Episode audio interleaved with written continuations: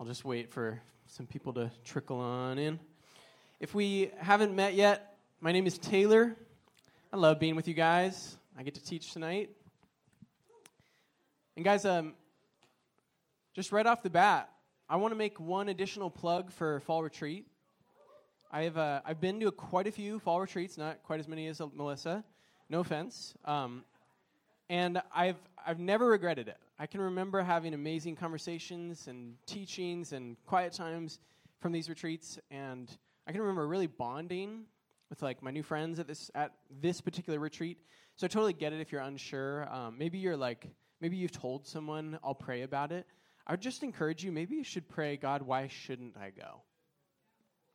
Just a thought. Would love to see you there. And um, we'll be bringing at least one of our kids to retreat. So, you'll want to come to see them.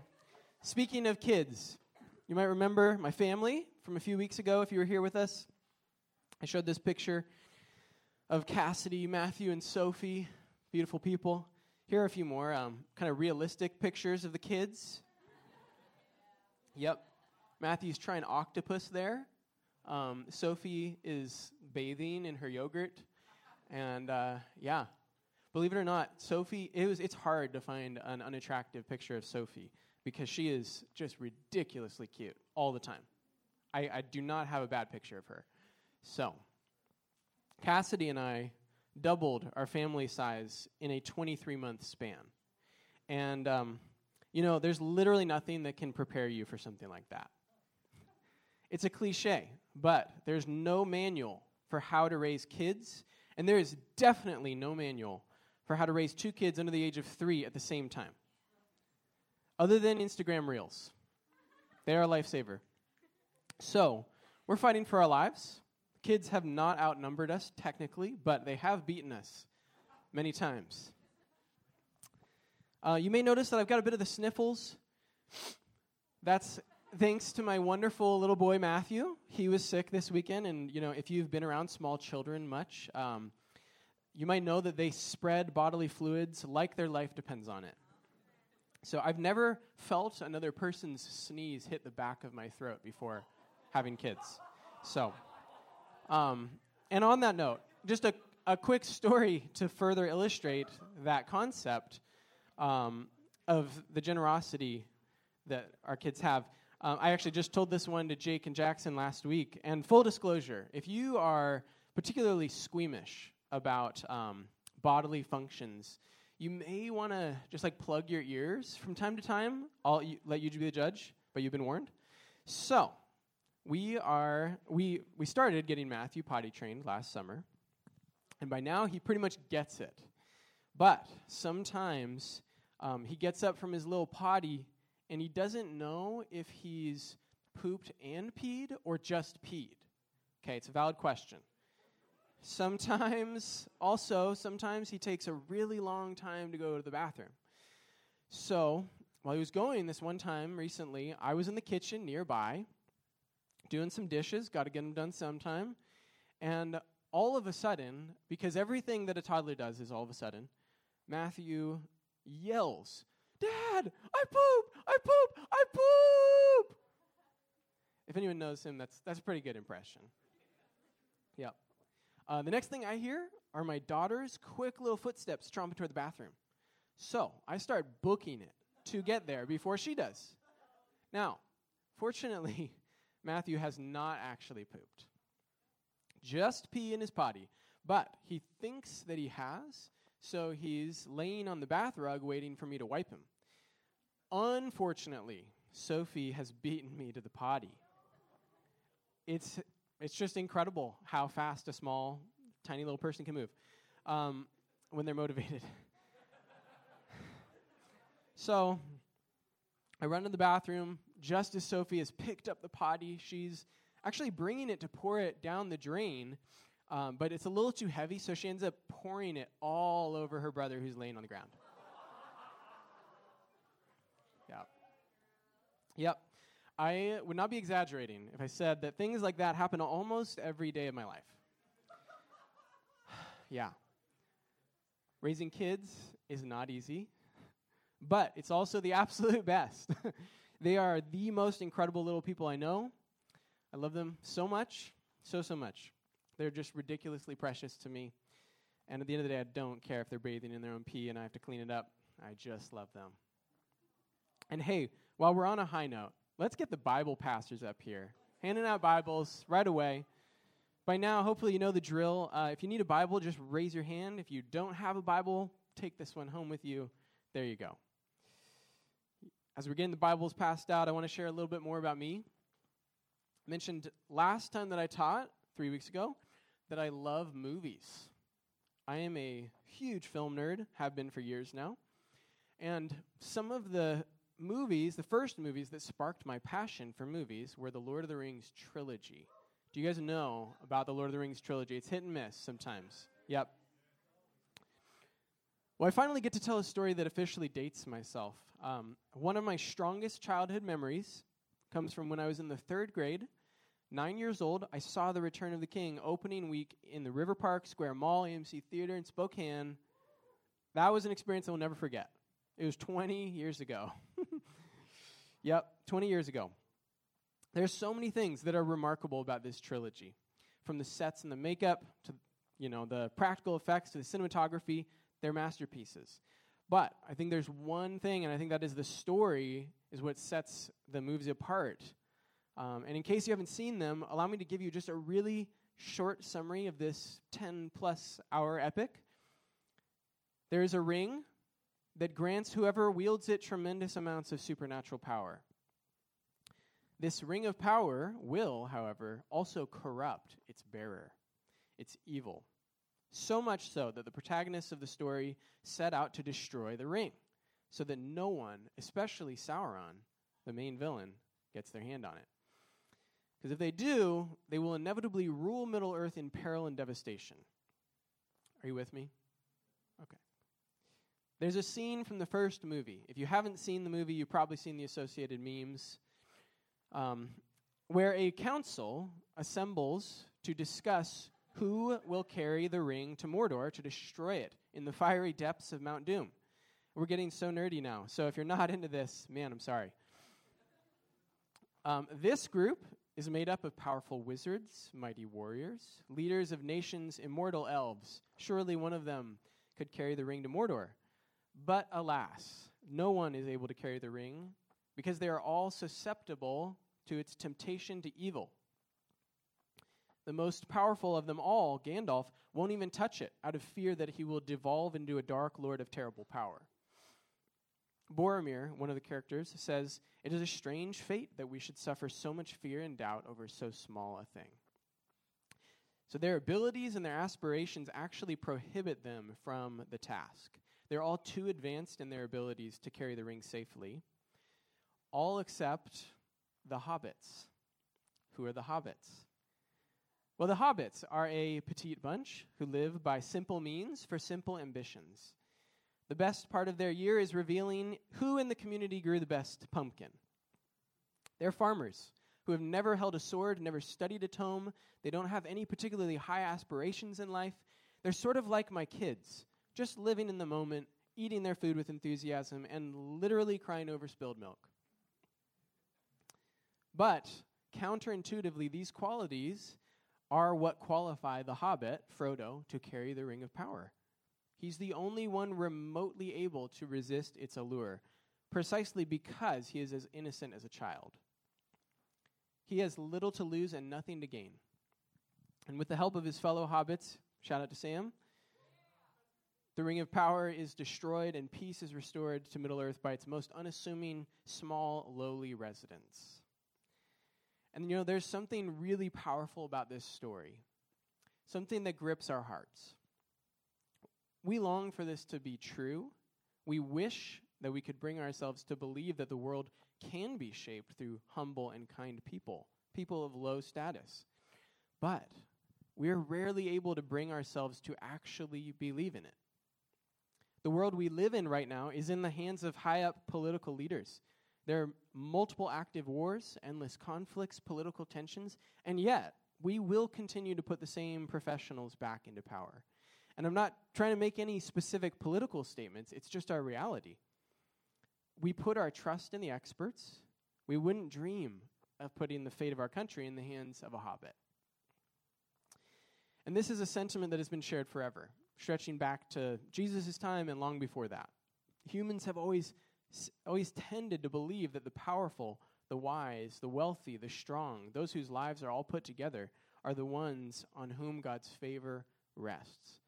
But Jesus tells a different story. And he does this through his words and actions. Jesus lives out what many have come to call the upside down kingdom. The upside down kingdom. You might want to write that down because we'll be unpacking that tonight. The upside down kingdom. We've been reading through the Gospel of Matthew this week. Not this week, all this quarter. After this week, we'll be nearly halfway through the quarter, which just feels wild.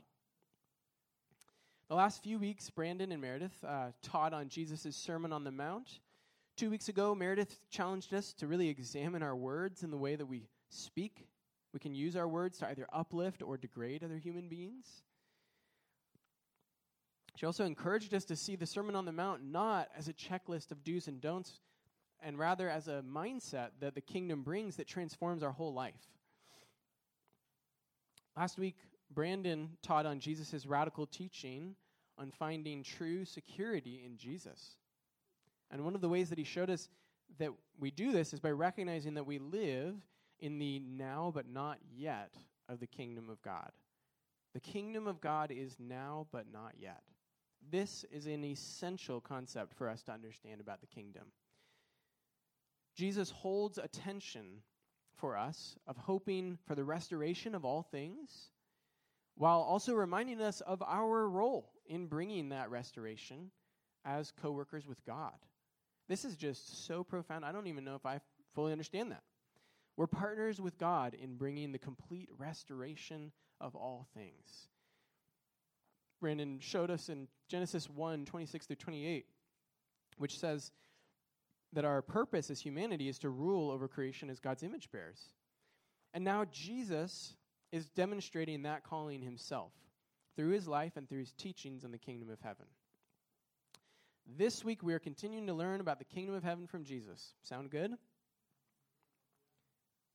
We ended last week in chapter 6, and we're, uh, we're actually going to be leaping forward a few chapters, to chapter 11. Um, we really want to be able to get through as much of the book as possible, but we're going to have to skip some passages to do it. I do want to challenge you, though, to read the in between bits on your own. There's just incredible stuff in this whole book. So, in Matthew 11 this week, as I said, go ahead and turn there with me. And as you do, um, let me pray for our message. Lord God, I pray that you would um, open our hearts right now to hear from your word. Jesus, you speak directly to us, um, to your people. You reveal these eternal truths um, to us, and I pray that, that you would open our hearts to receive them tonight. Amen.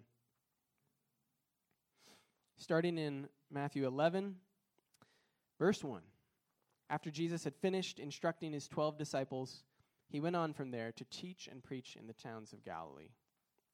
When John, this is John the Baptist, who was in prison, heard about the deeds of the Messiah, he sent his disciples to ask him, Are you the one who is to come, or should we expect someone else?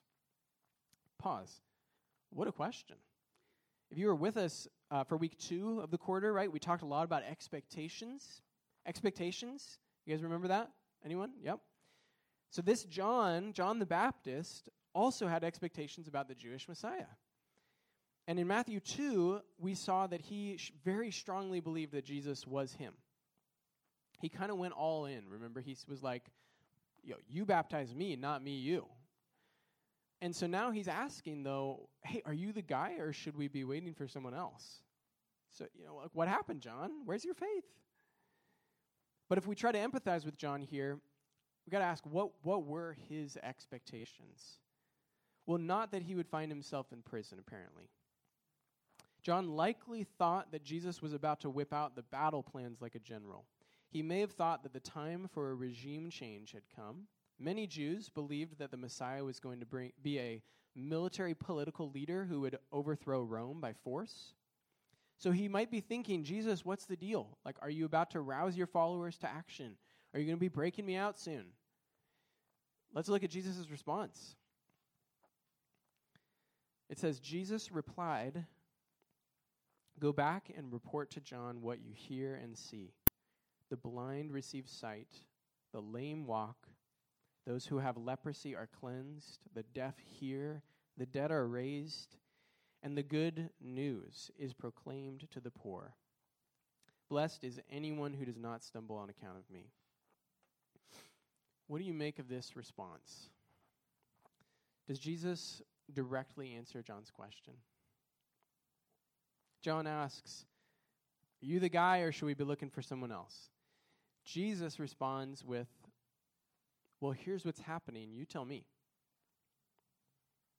And let's actually take a little bit deeper look at Jesus' response. What does Jesus say has happened? And if I mean if you go back and read the chapters since chapter 6 where Brandon left off, you'll see stories of blind people receiving back their sight, lame people walking, lepers being cleansed, the deaf hearing, and yes, even the dead being raised back to life.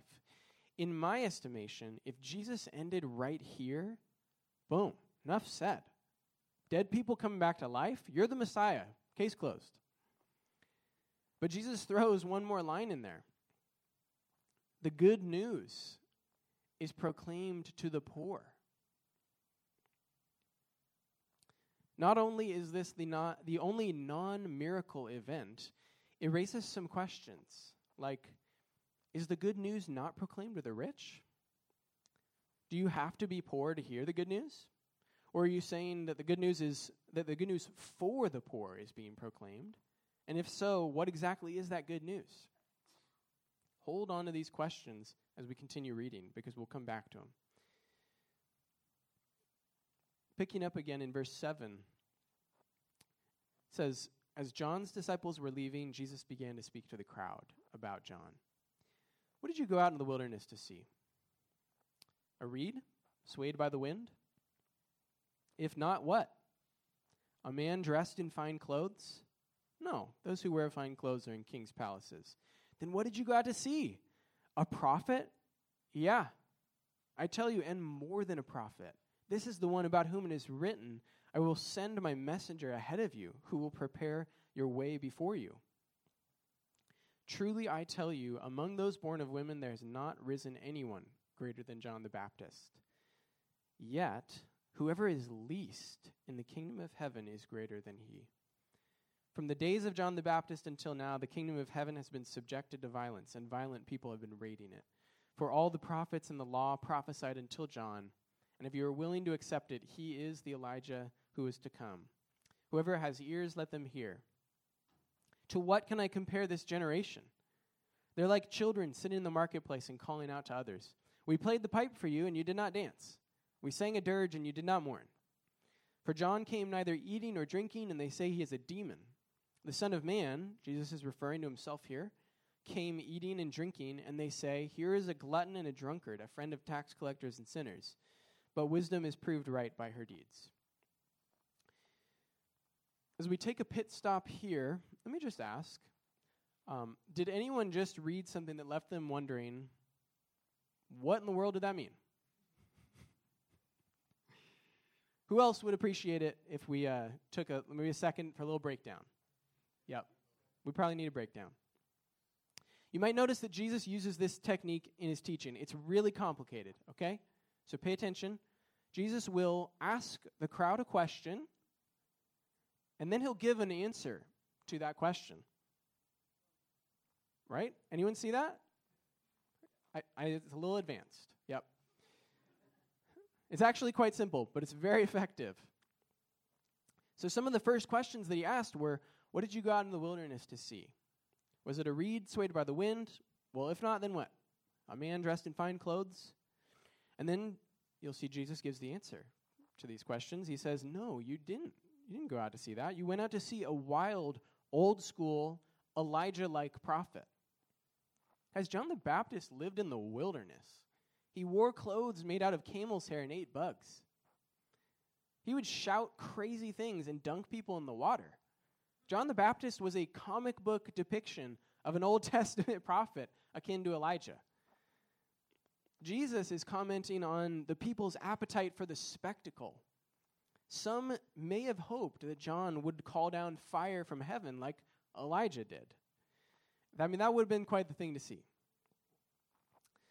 Jesus then affirms that John the Baptist was indeed a prophet, like Elijah, but that in fact he was even greater than any of the Old Testament prophets simply because he was the closest in proximity to the Messiah. He got to announce his arrival.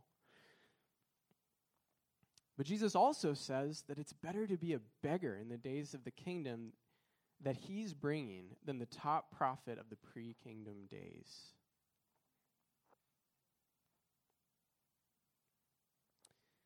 Jesus' next question is To what can I compare this generation? I doubt they knew what was coming for this one. Like, what if I said to you guys, Hey, you know how I describe you guys in a nutshell? Right? I'm guessing that some of you might stop thinking about the TV show you're going to watch when you get back from here, and you might lean in and be like, oh, Man, I wonder what he's about to say. Jesus is getting their, their attention with this question now for his response. Jesus says, you guys are like whiny kids playing in the street saying, Why won't you play with us? Jesus says, You wanted a wild prophet, but he was too weird for you. You wanted a Messiah, but apparently I'm not what you expected either. But one day you will see that John really was the prophet and that I really am the Messiah. This chapter marks a bit of a shift in Jesus' ministry. Since the early days of his ministry, he's really gained some credibility, maybe even some fame amongst the people. He's able to get thousands of people to come to his teachings. But here, he begins saying some more confusing things to the crowds. He starts calling them out, specific towns by name, even. Verse 20 continues by saying, Then Jesus began to denounce the towns in which most of his miracles had been performed because they did not repent.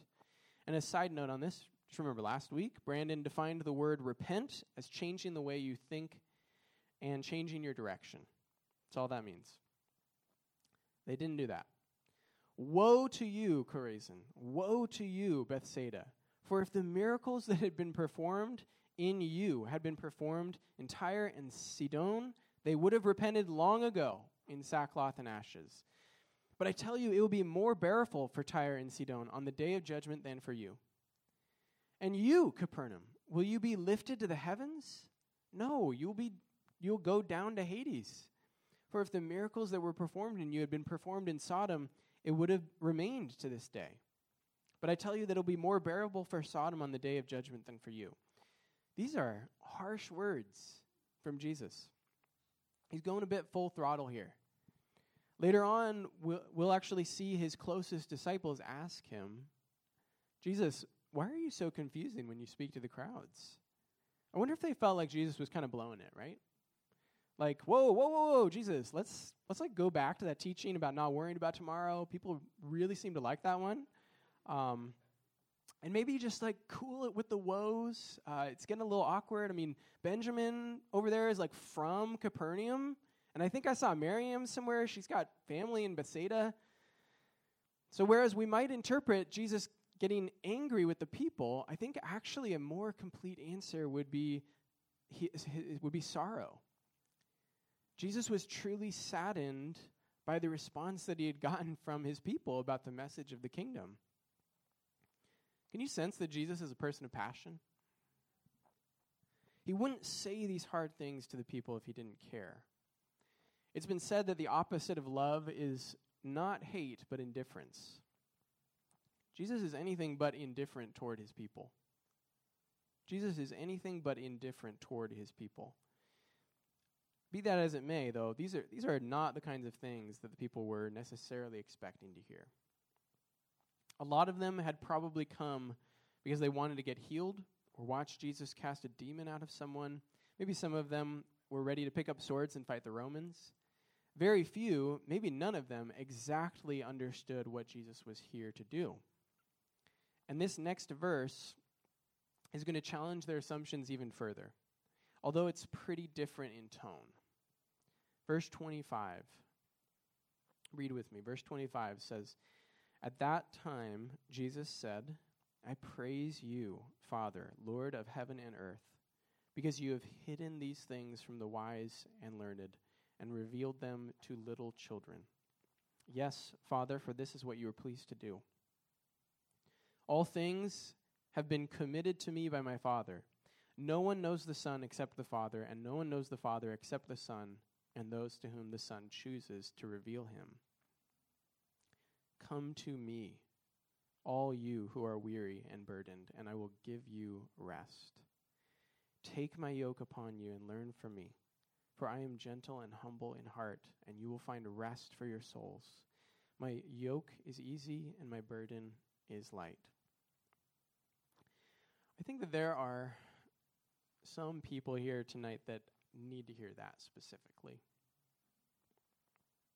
You hold a belief about Jesus that he is unapproachable or unable to handle you and your problems.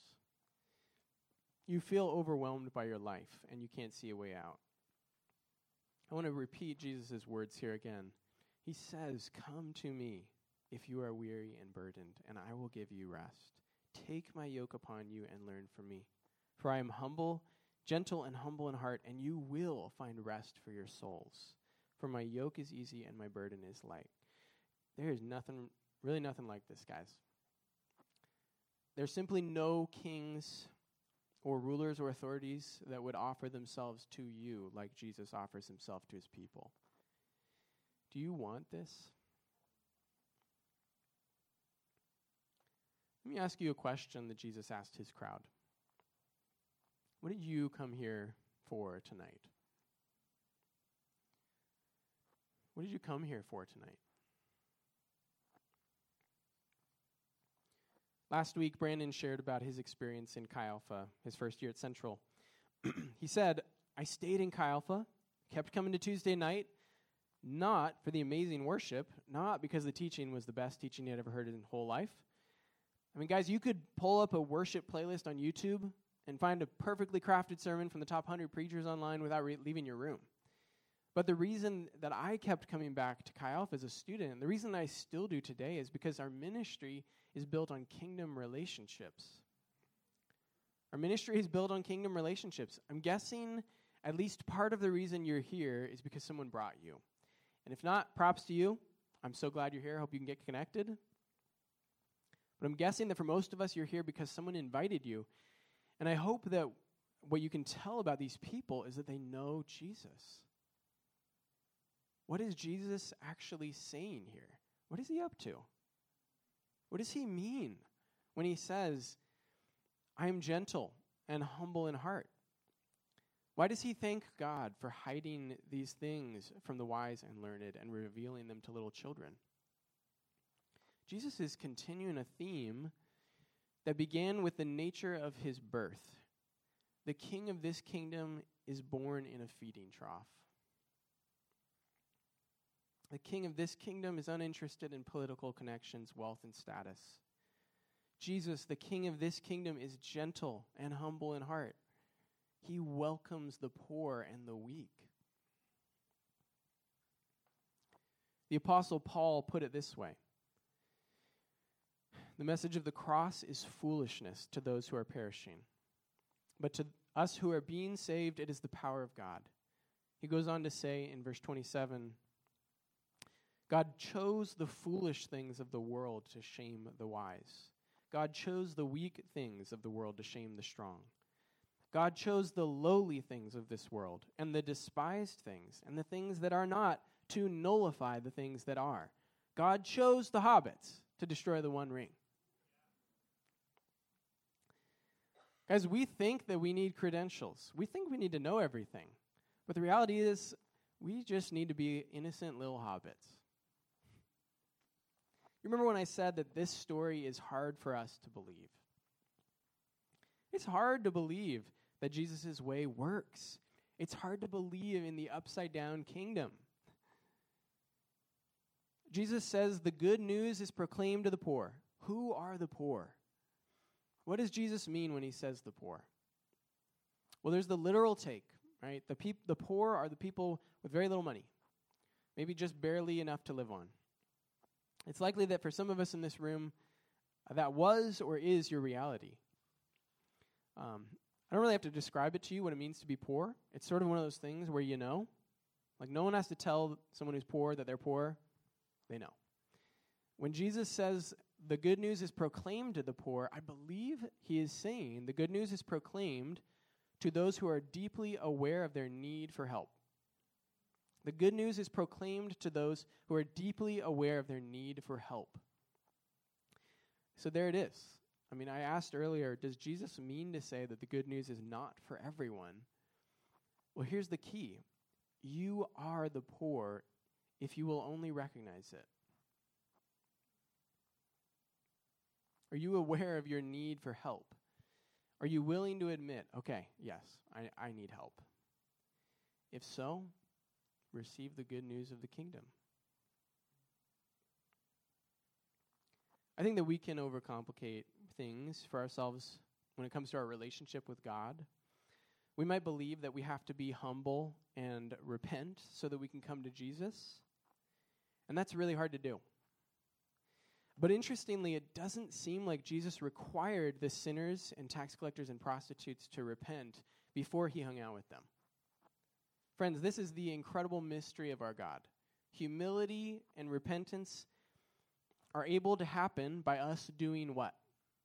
What does Jesus say? Come to me. Come to me. We have it flipped. Jesus doesn't say, humble yourselves and be gentle so that you can come to me. He says, Come to me and learn from me how to be humble and gentle. We don't have to be humble ourselves and repent so that we can come to Jesus. We have to come to Jesus so that we can learn from him how to be humble like he is. And then repentance just kind of comes naturally. There are no standards you have to meet before coming to Jesus. Let Jesus' presence transform you. It is so worth it.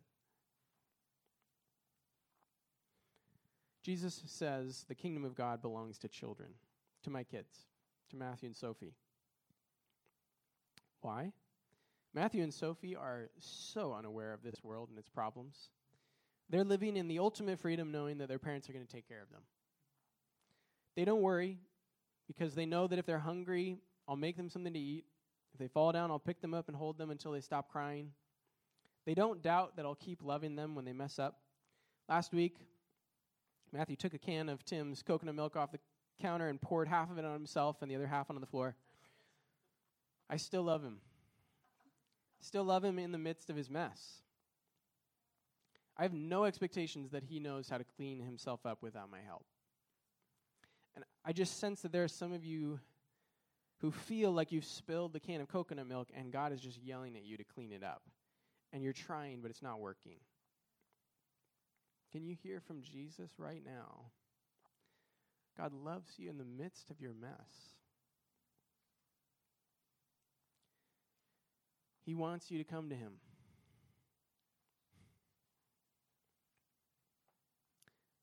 As we conclude, I'm going to invite up the worship team. Let me ask what are you learning tonight about Jesus? What are you learning tonight about Jesus? A few weeks ago, I challenged us to come holding our expectations about Jesus with open hands.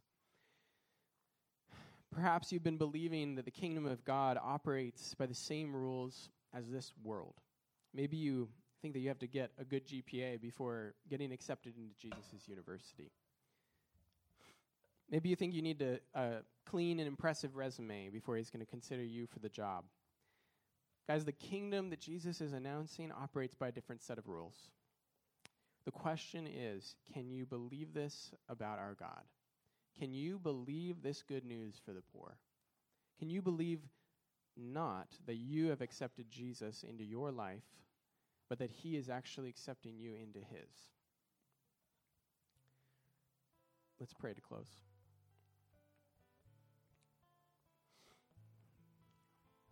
God, I thank you for um, the powerful word that you've given us. I thank you for putting it this way. I thank you for your invitation, Jesus. We love you. We ask that you would take us by the hand, bring us close to you.